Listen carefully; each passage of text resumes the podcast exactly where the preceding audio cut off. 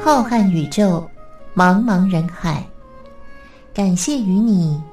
真心相遇。今天的节目是由张静为您制作主持。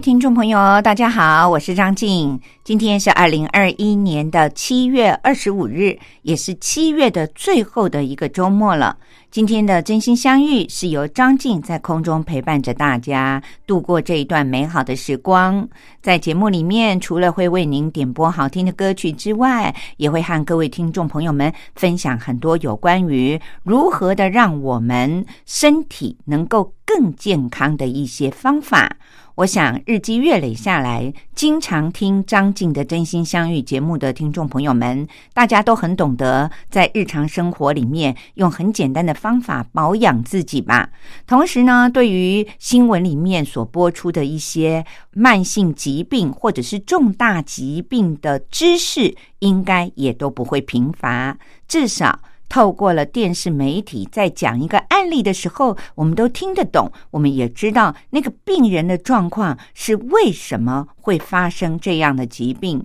这就是一个人经常能够吸收新的知识所带来的一种与时俱进的感觉。其实，只要是人，随着岁月的流逝，我们一定会年龄增加，让身边的年轻人呢觉得我们就是一位老人。可是，老人也有让年轻人佩服的时候，就是我们做一个和时代一起向前走的老人，不论。新闻的媒体，或者是我们身边的年轻人，也或许是我们的孙子辈，他们在谈到一些知识的时候，我们都能够插得上嘴，而且呢，不会让他觉得我们是随便乱说、倚老卖老。经常听光华电台各个栏目的听众朋友们，一定就是会给人这样的感觉，因为我们各个主持人都会在节目里面和您畅谈一些最新的时事，还有就是像张静一样，会和您分享一些非常有内容的话题，有关于医疗科学方面的资讯，让我们大家。都能够成为一个与时俱进的人，而不会被这个时代的资讯爆炸给淘汰掉了。希望各位听众朋友，您在听广播的时候呢，多少都能够吸收一点。当然，听到了好听您喜欢的音乐的时候呢，也可以放松心情，这也是一种对于身体健康的保养哦。现在有越来越多的，不管是医生还是一些食品营养家，都发现，如果想要身体好，想要长寿，其实啊，心情占了一半以上的重要因素。能够经常保持乐观、热情。同时又具有好心情的朋友们，通常身体都是比较健康，而且不容易退化和老化的。我相信我们收音机旁边就有很多的听众朋友都是如此。因为透过您的来信，我就发现，其实这些听众朋友陪伴着张静已经有十几二十年了。但是从您的字里行间，我都可以看得出来，大家的思想。一点都没有变老，更何况能够这样文笔流畅的写信到台湾来给张静，您是一点都没有退化哦，也很为这些写信来的听众朋友们开心。希望大家要一起的进步，一起的向人生前面的道路迈进哦。今天节目的一开始呢，张静想了一下。好久都没有为大家点播杨丞琳的歌曲了，因为新冠肺炎的疫情，杨丞琳和她的夫婿，也就是对岸非常知名的歌手李荣浩，分隔两地。在这两年之间呢，杨丞琳竟然悄悄的曾经到大陆去定居，探望她的夫婿和她的公婆。其实现在要往返哪一个国家都很不方便，像他去一趟再回来，又要被台湾隔离十四天。但是他为了要表达作为人妻、作为媳妇的心情，还是不辞劳苦的飞到了对岸。看到了这样的报道呢，张静就很替他高兴，表示他的婚姻是很幸福的。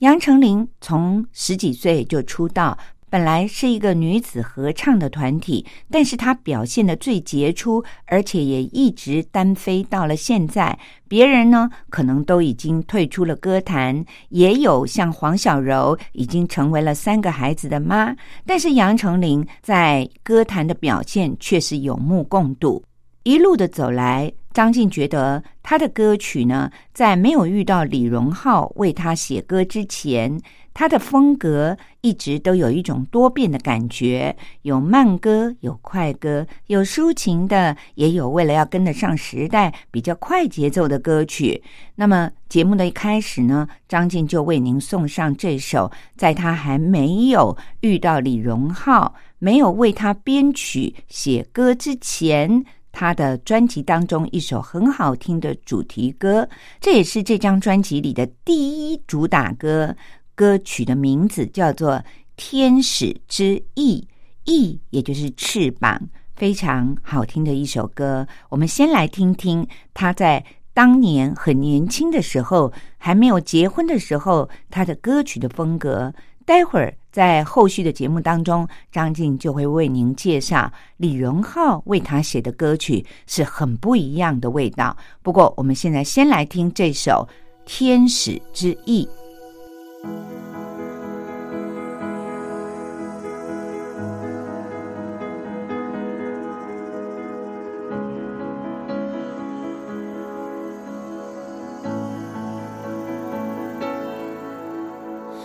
云层之上，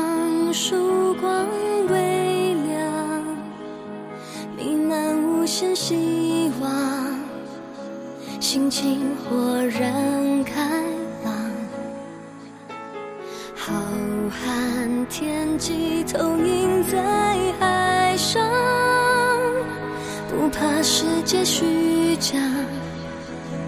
瞳孔里我看见翅膀，勇敢飞翔是我的信仰。横冲直撞爱一场，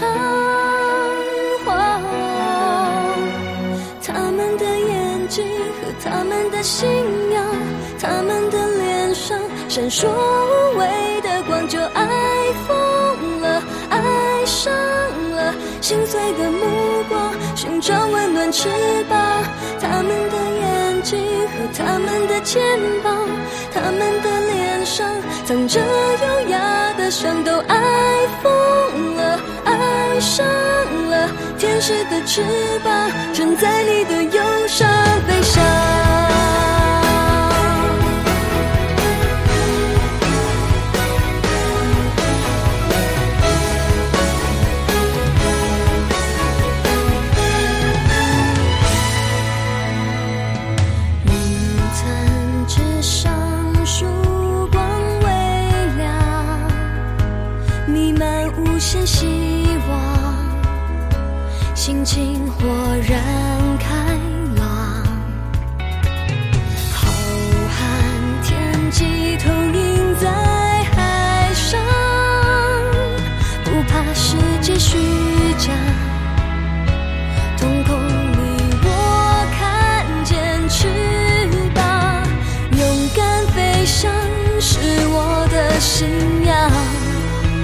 他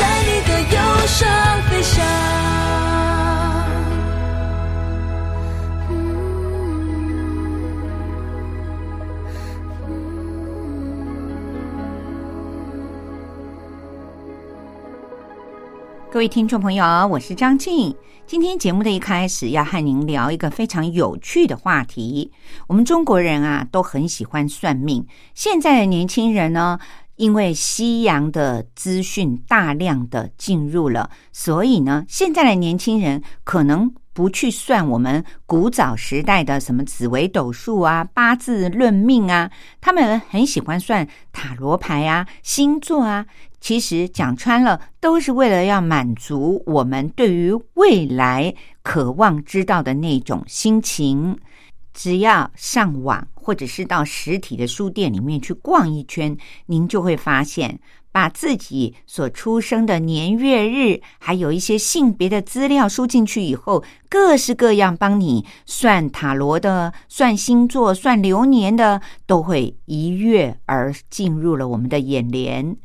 那张静自己呢，还曾经在实体的书店里面买了两本书，它的书名叫做《算病》，因为引起了我的好奇，所以就买回家仔细的把这两本上下册的书给看完了。它的理论呢，就是根据我们的血型啊，还有我们出生的到现在的年龄啊，各式各样的资讯呢，它可以算得出来。您。在十年后、二十年后会得到什么样的病，还会根据血型有不一样的情况发生呢？当然，到底准不准，我并不知道，因为我只是好奇。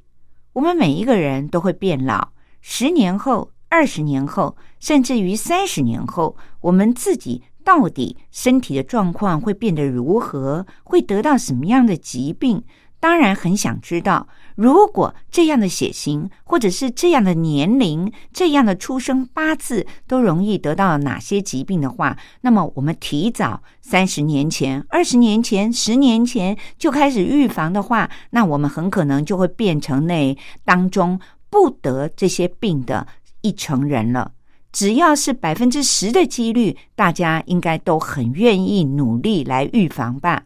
那么，台湾因为有全民健康保险，所以每一个人只要您是在合格的医院里面去看病，透过健保卡就会有一些资料上传。现在呢，台湾的国民健康署它就推出了一种经过科学的城市，这个“城”是工程的“城”，“试”是式样的“试”，也就是年轻人所说的 A P P App。就是我们现在手机和电脑安装的 APP，我们中文呢就把它称为城市。推出这样的城市，让我们能够自己算得出来，就是想要提醒台湾人能够及早的改善您罹患慢性疾病的危险因子，因为。台湾根据每一年的十大死因当中，慢性疾病就占了一半。所谓的慢性疾病呢，像高血压、高血脂，还有糖尿病，也就是说，您经年累月的要靠着服药把它压下去的这些，都叫做慢性疾病，而不是立即性的倒下去就突然的心肌梗塞走了，这种就叫做立即性的疾病。那么，台湾竟然。慢性疾病而死亡的就占了一半的人数，所以这也就是为什么我们每个人都很好奇，自己在十年之后、二十年、三十年之后，到底会罹患哪些慢性疾病？国民健康署透过了科技的资料，然后请工程师写了这样的程式，希望大家能够去推估出您未来罹患慢性疾病的风险有多少，那么就可以提早的预防，养成健康的生活习惯。当然，罹患慢性疾病的发生率就会大大的降低了。举例来说，好了。根据国民健康署说，像在病例当中呢，有一位廖先生，他进入了中年以后，因为工作很忙碌，很少运动，于是呢，体重就这样的慢慢的增加，慢慢的增加。到他警觉自己好像有一点爬楼梯都会喘，而且必须要靠着一些药物来控制自己的心脏那种不舒服的感觉的时候呢，体重已经飙破了一百公斤了。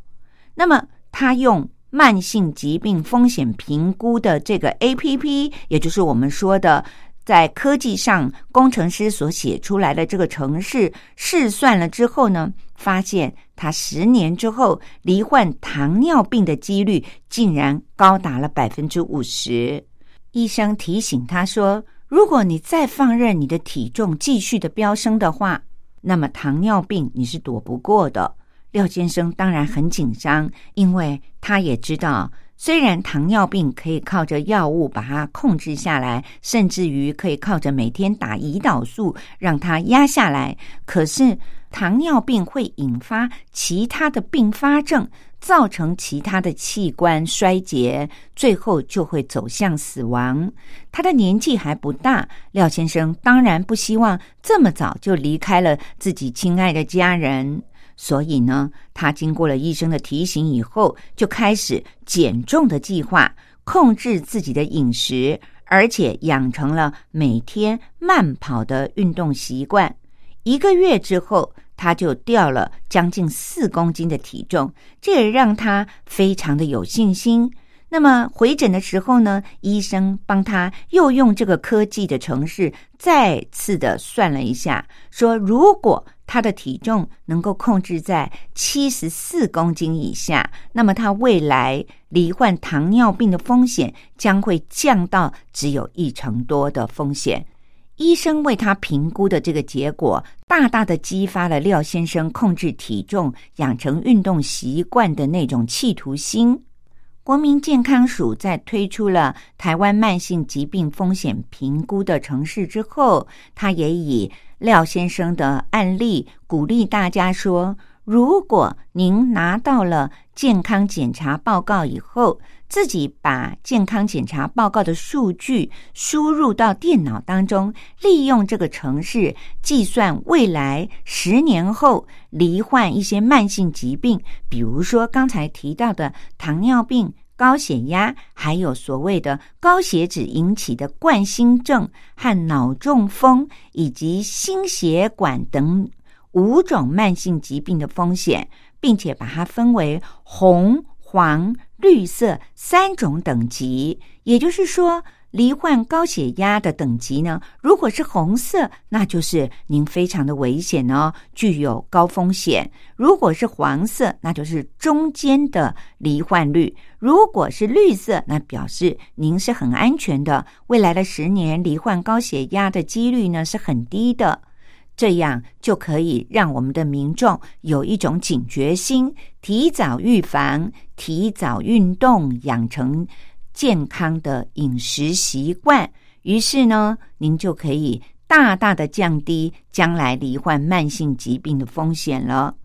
聊到了这个有趣的可以为我们算病的科技城市之后呢，张静也要引用一位，他是我们台湾血脂肪还有动脉硬化协会的理事陈兆文教授，他就表示说。在慢性疾病里面，像心血管疾病发病的状况是最严重的。根据研究指出呢，在急性心肌梗塞还有猝死的案例当中，有超过六成的男性，还有将近五成的女性，他是没有出现任何的心血管疾病症状的，也从来不会去医院里面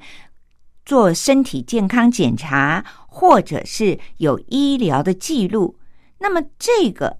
慢性疾病风险评估推出了以后，台湾人不妨可以自己先在家里面自己评估身体健康的情况。如果他算出了在未来十年后您罹患慢性疾病的风险是属于中度或高度的，那么您可以经过了自行评估以后，慢慢的改善。平常不良的生活习惯、不好的饮食习惯，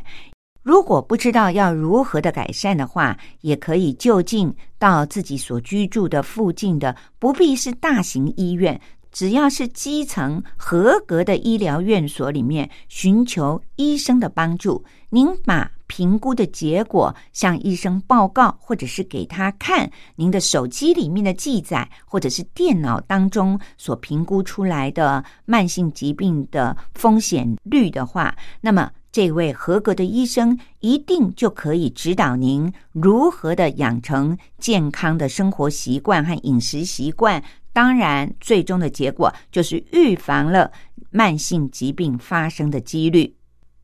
各位听众朋友，您不要以为要预防慢性疾病是一件很难的事。根据台湾的医生指导说，其实如果您知道未来离病的风险很高的话，只要在日常的三餐饮食里面减少盐分、限制喝酒的数量、减少体重，甚至于完全的戒烟，那么透过了改善饮食的习惯，还有养成。运动的习惯以后，其实您的身体健康就会大大的提高，那么未来离病的几率也就大大的降低了。这是一个相对的比较，所以各位听众朋友，科技真的为我们带来了好多的方便哦。像我刚才提到，我曾经在书店里面因为好奇买了这上下两册的算病。但是透过文字呢，其实看完了以后也就看完了，完全的不知道要如何的去算出我未来会得什么疾病，而且是半信半疑，因为他又讲到了血型，又讲到了出生的年月日，感觉好像很不科学。可是呢，台湾的国民健康署所推出的这个在手机或是电脑里面的试算程式，是您透过了您的身高、体重，还有血压，以及生活上的饮食习惯和有没有规律的运动等等等等的这些条件输入了以后，就可以算出你未来十年罹患慢性疾病的风险几率。我感觉这些具体的我们自己的身体的一些数据呢，算出来的是比较科学的，而且是比较有根据的。同时呢，了解了自己的身体状况以后，就近的就在自己住家附近的医疗院所就可以寻求帮助，由医生来指导我们如何健康的饮食，如何做适合我们年龄的运动。这真的是一个很方便的科技所带来的城市，各位听众朋友，这些能够用数据算出来的科学的 A P P，通常只要在手机或者电脑里面搜寻一下，您就会找到了。今天听到了张静为您介绍这样的城市，所谓的城市呢，就是工程师写出来的一些数据条件。我们只要输入了必备的条件以后，就可以算出结果了，非常的方便。各位听众朋友听了以后，是不是也可以到自己的手机或者是自己的电脑里面去海搜一下，说不定就会跳出来台湾所推出的这个 A P P 哦，您也可以试算一下。聊完了，张静自己很好奇，而且非常有趣的，可以评估我们自己身体健康风险的 A P P 之后呢，先让我们休息一会儿。刚才节目的开始呢，张静也为您介绍杨丞琳，他后来因为透过李荣浩为他写歌，而两个人彼此认识、相爱，也结为连理。他优秀的另一半，他的夫婿李荣浩。在为他推出的专辑当中，也让杨丞琳在台湾得奖的一首歌，就是这张专辑的主打歌，叫做《年轮说》。各位听众朋友，每一棵大树，它的横切面都可以让我们看到它的年轮，以至于能够推算出这棵大树已经几岁了。像有一些大树呢，都已经是百年以上的大树了。那么人也是透过了我们的年龄，一轮又一轮，一年又一年的，渐渐的，我们的年龄增加了，心情也会不一样了。我们现在就来听听杨丞琳他所唱的，而由他的夫婿李荣浩为他写的《年轮说》，和他年轻时候的专辑就是很不一样的味道哦。这张专辑也为杨丞琳带来了许多的荣耀，获得了台湾的金曲奖的最佳女歌手。我们现在就一起来听听《年轮说》这首好听的歌。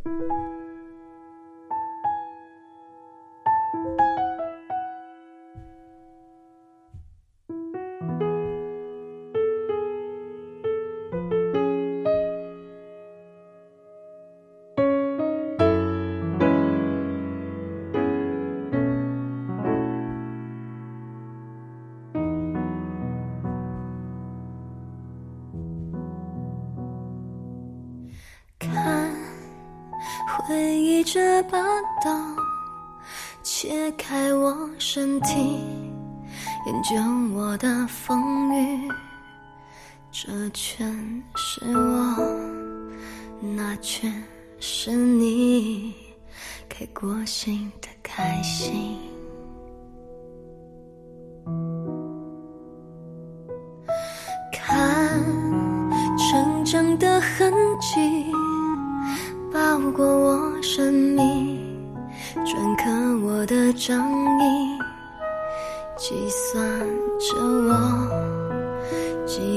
着你，过不去的过去。一是婴儿哭啼，二是学游戏。三是青春无语，四是碰巧遇见你，了解这个你，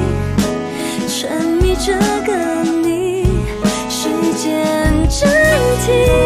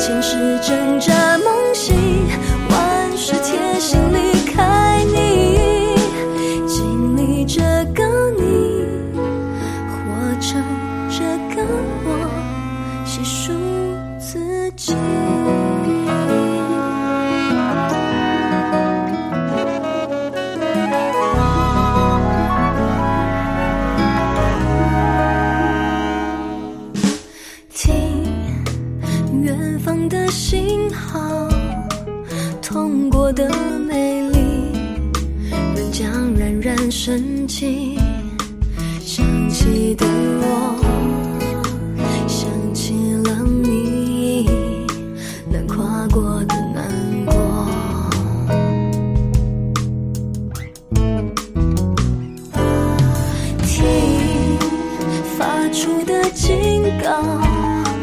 预警的眼泪。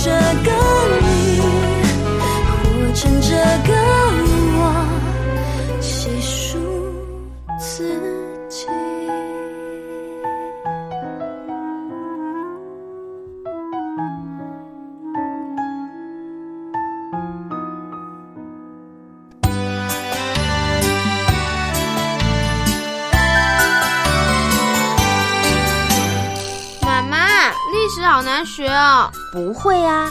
历史就是我们中华民族的故事啊。哎呀，你就把它当成故事来听，这不就有趣了吗？真的吗？听故事当然好玩啊，可是老师上课又不讲故事。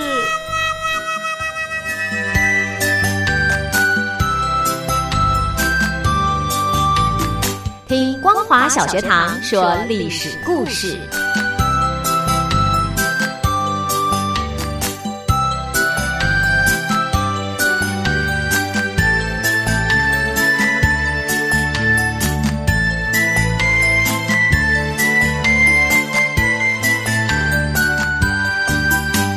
各位听众朋友，又到了张静为您说历史故事的时间了。从二零二一年的五月开始，我们结束了上一次为您介绍的全世界知名的宫殿建筑的历史。接下来，张静将要为您讲述的是刊载于台湾的传记文学上，选自于福建师范大学中文系的副教授陈宇先生所撰写的。美国头号中国通在中国讲的是谁呢？就是在全世界号称是研究中国最透彻的外国人费正清和他的朋友们。当然，陈宇先生出版了很多关于美国、中国以及费正清的书籍，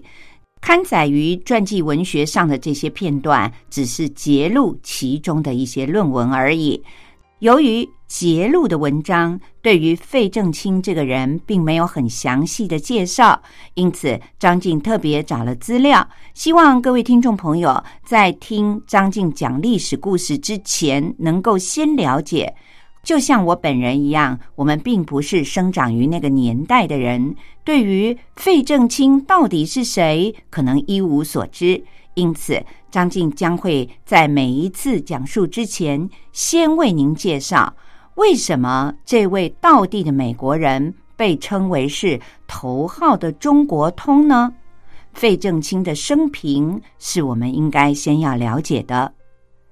费正清是在西元一九零七年生于美国的南达科他州的休伦，他是父母的独生孩子。先后曾经求学于威斯康星大学的麦迪逊分校，以及知名的哈佛大学。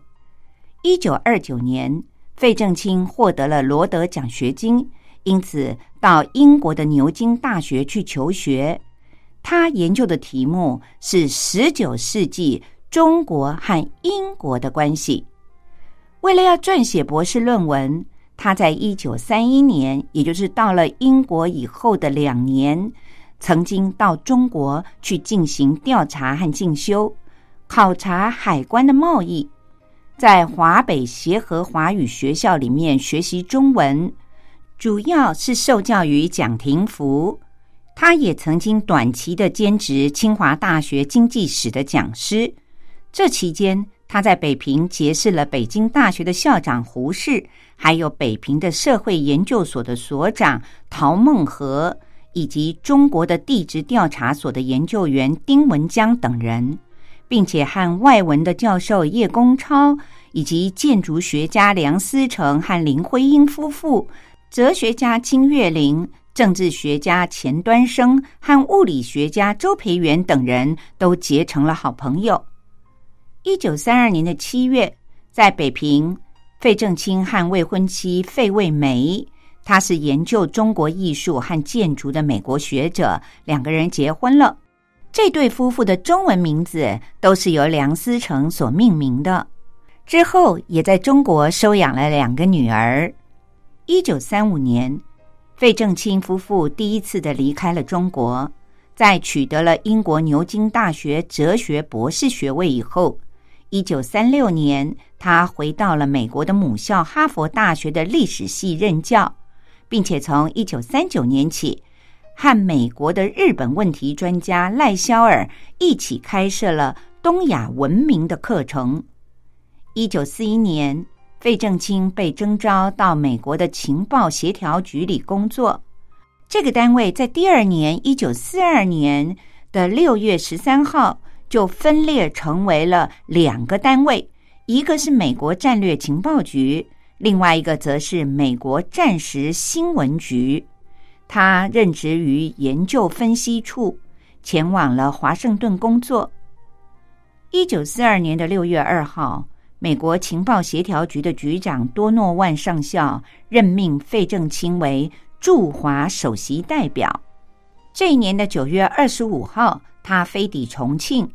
担任美国战略情报局的官员。并且兼任美国国务院文化关系司对华关系处的文官，以及美国驻华大使特别助理这三个职位。一九四五年的十月到一九四六年的七月，他再一次的来到了中国，担任美国新闻署驻华分署的主任。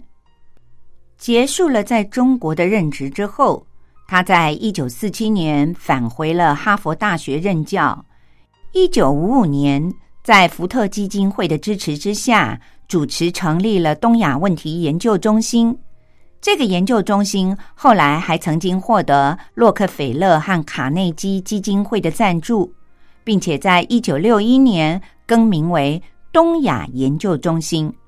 二零零七年。又再度的更名为费正清东亚研究中心，以资纪念他本人。在费正清直接或者是间接主持研究中心的几十年里，哈佛大学东亚研究中心成为了美国东亚问题研究的学术重镇，而他本人也成为了在美国研究中国的学界领袖人物。一九四九年，中华人民共和国建国以后，费正清对于中国共产党执政将来会遇到的问题做出了预测。他指出，将来会遇到三个问题：第一是人口问题，第二是官僚腐败的问题，第三则是强调思想统一，使得整个民族丧失了创造力的问题。费正清在四零年代末。是预测了毛泽东和共产党会获得胜利的中国通之一。他主张要和中共建立关系，以符合美国的利益。但是很多美国人都指责这些中国通出卖了盟友，协助散播共产主义和苏联的影响。由于被认为过于同情共产主义，他在一九五二年申请去日本的签证也被驳回了。而在美国国会调查谁输掉中国的原因时，他被要求要在参议院的内部安全小组委员会上作证。当美国右派的亲中派和麦卡锡参议员把矛头指向了三位国务院著名的中国通的时候，费正清也被列入了，认为他们是四个。应该为输掉中国负责的人，这四个人分别是范宣德、谢伟思和小约翰·佩顿·戴维斯以及费正清。这四个人的英文名字刚好都叫做约翰。而这时候，又回到了中国的费正清的朋友，比如费孝通、陈汉生，却在中国大陆又因为被指为亲美。而遭到了攻击。一九六六年，由胡秋原、郑学稼和徐高阮他们发起了一千多名的学者签名的给美国人民的一封公开信里。当时这封公开信曾经在美国知名的《纽约时报》上发表，攻击费正清以中国专家的名义出卖了中华民国。而陈立夫的回忆录里则认为，费正清散播了不利于国民党的谣言，打击国民政府的信誉，促成了美国政策有利于中国共产党，影响了国民政府在大陆的溃败。于是，费正清在中国共产党的眼里，无疑的是个英雄。一九七二年，当美国和中国的关系改善以后。他曾经应周恩来的邀请，在一九四九年之后，第一次的又重新访问了中国。一九九一年的九月十四日，费正清因为心脏病发作而离世，他在两岸历史上的定位也成为了正反完全不同的人物。各位听众朋友，上星期张静为您讲述到了香前滇旅行团，很多人更喜欢简称它为步行团，因为它是以走路为主的。全部的人员大约有三百个人，其中老师十一个人。一九三八年的二月二十号，一个满天星斗的夜晚，十一艘挤满了步行团人员的木船，有两只汽船拖曳着，沿着湘江浩浩荡荡的顺流而下，驶向了茫茫的洞庭湖。湘江是湖南最大的河流。全长大约有一千六百多公里。那个喜好饭后打篮球的锻炼盲肠的东北学生于芳燕显得特别的兴奋，因为他的老家是一片平原，没有高山大川。他正想借着这次长途跋涉来开开眼界。于芳燕和同学们坐在船舱里，听着波浪拍打着船舷。他仰望天上的星星和流云，驶向了烟波浩鸟，号称八百里洞庭的中国第一大淡水湖。虽然春寒料峭，冷风嗖嗖，但是他们个个心里面心潮澎湃。这些来自于北京、天津这些大都市的学生们，他们的脑海当中不断的浮出了各式的想法。他们听说湘西的旅途很艰险，土匪经常出没，还要经过不少苗人的村寨，那里还有很多很神秘奇异的风俗习惯。过了湘西，就进入了云贵高原了。地虽荒僻，但是风光绮丽。想到了前面迎接他们的还有三千里路的云和月，真是令人向往。有人情不自禁的仰天长啸，吟咏起了古诗：“江南千条水，云贵万重山。”这些年轻学子们的心充满着好奇和浪漫冒险的种种遐想。船到了洞庭湖畔的益阳登岸了，到了常德，开始长途步行。由于此行沿线情况很复杂，路途艰险，学校请求当局指派一位高级军官领队指导。当时担任湖南省主席以及国民党国防委员会委员的张治中，派了一位东北军的中将来，他叫黄师岳，担任步行团的团长。黄师岳年纪大约是五十岁左右，由于长期的军武生涯。练就了健壮的体魄，身材很魁梧，为人很谦和，又忠于职守。学生们都很好奇，不知道这位统帅他们远征的军人究竟怎么样，多方的打听了他的底细。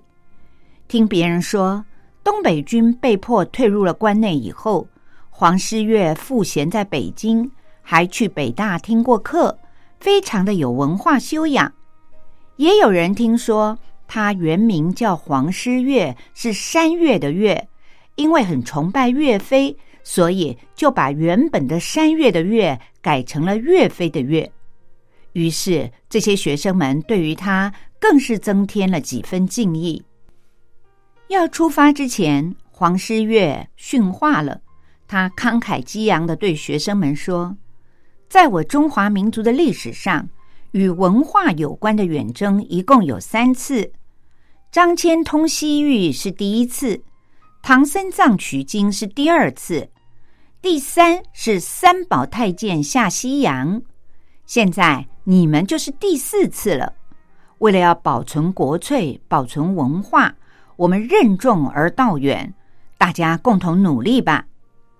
他的这番讲话给师生们极大的鼓舞。至于辅导团的老师们，真可谓是个性迥异，各有千秋。像中文系有名的教授闻一多，年纪大概四十岁左右，有人喊他大胡子。从抗日战争开始，他就开始蓄胡明志，胡须越来越长，他也不去修理，发誓一定要到抗日战争胜利了以后，他才要整理自己的胡须。他从不穿军装，头戴着礼毡帽，穿着灰布长衫，全然就是一副文质彬彬的教书先生的模样。随身他总带着一支画夹、画笔，随时都可以写生，还带着一杆三尺多长的竹烟管，既可走路的时候当为拐杖，修齐的时候还可以用来吞云吐雾，消解疲劳。闻一多早年是留学美国的，先是学美术，后来改学文学。其实他的年龄也不算太小了，又常年的在象牙塔里研究学问，根本看起来就是一个文弱书生。当初他的老朋友杨振声听说他要参加旅行团，非常的意外。等到确定这个消息以后，还开玩笑的说。闻一多参加旅行团，你们还是准备一口棺材一起走吧。学生看见文教授的身体不好，也纷纷的想说：“你是大名人，又是大教授，放着火车轮船不坐，跟着我们大家一起受罪，又何苦呢？”但是闻一多却说：“火车我坐过，轮船我也坐过，但是对于中国的认识。”其实还很肤浅。今天我要用我的脚底板去抚摸祖先经历的沧桑。国难当头，我们这些掉书袋的人更应该要重新的认识中国了。除了闻一多，步行团里面还有一个生怕太引人注目的人物，那就是教育系的黄玉生教授。虽然有人护送着他。但是黄师岳团长不时的都要瞄他一眼，生怕他走丢了。他外面罩着学生的黄军装，只有很认真的去观察，才会发现他大腹便便，简直就像是怀胎十月的一个妇人。他自称自己的肚子是腰缠万贯，是全团里面最阔气的人。原来他腰里面缠着长条的大布袋。里面塞满了巨款，有银元，也有大钞。他是全团的领导人之一，也是所谓的后勤部长。将近三百个人的柴米油盐，还有突然从暗地里面窜出来的绿林朋友要的买路钱，就全靠他腰带里的钱来支撑了。盗匪要是劫持了黄玉生教授，那无异于就是成功的抢了一次银行。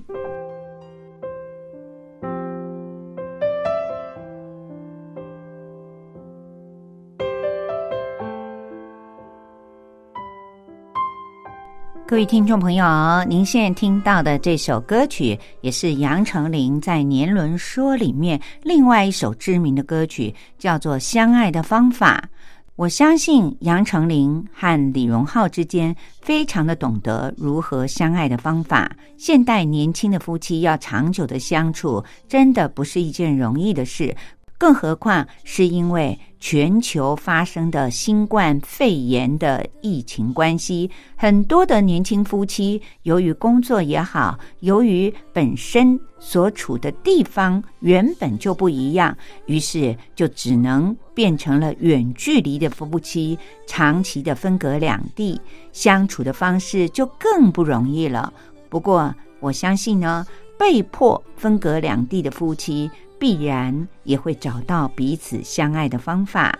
今天张静为您主持的《真心相遇》的时间，就在杨丞琳的这首歌叫做《相爱的方法》当中呢，要和大家说再会了。祝福各位听众朋友们，大家一定要身体健康哦。同时，我们也要找到和我们的另一半相爱的最佳的方法。祝福各位听众朋友们。大家都健康平安又快乐。我们下星期天晚上的零点十分真心相遇的节目再见喽拜拜。曾不懂的美感记忆里保留好的全部流过的泪才不会辜负各自的幸福各自的去珍惜和领悟。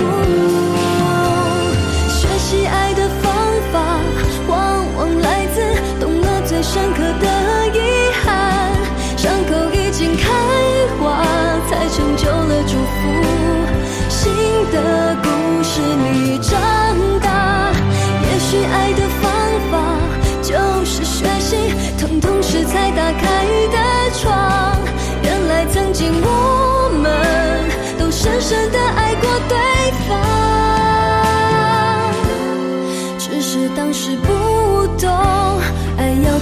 的去接纳